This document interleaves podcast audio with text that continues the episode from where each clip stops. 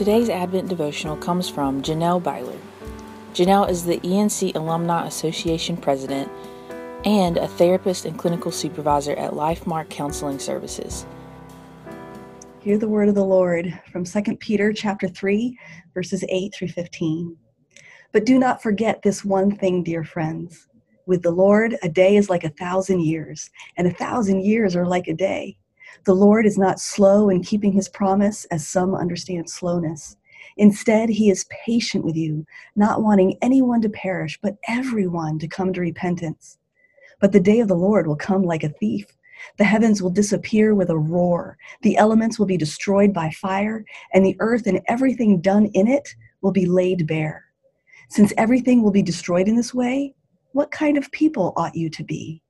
You ought to live holy and godly lives as you look forward to the day of God and speed its coming.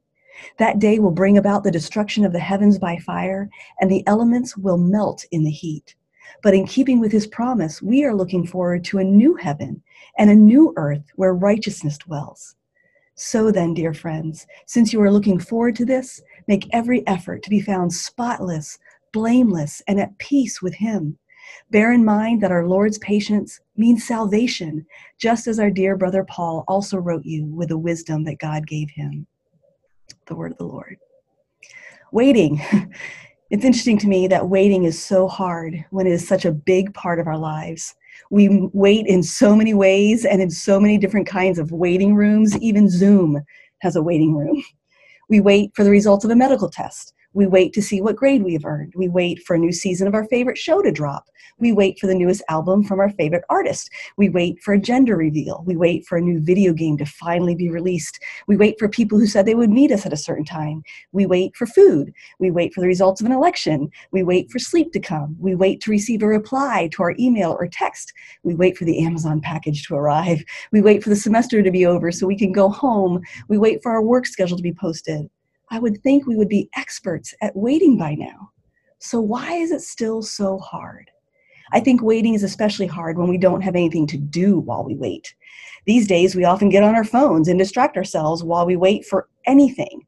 Waiting for your Panera order, grab your phone and check the weather, jump on a social media, or play a quick game. And so, in this passage, we are reminded that our waiting has purpose. And we are reminded that we are waiting for something good. And guess what? We're even given something to do while we wait.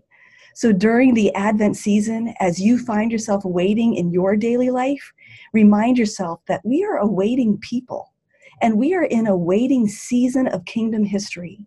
And that while we wait, we are to live lives that show others the love of a God who has asked us to wait so that they too can enjoy his love.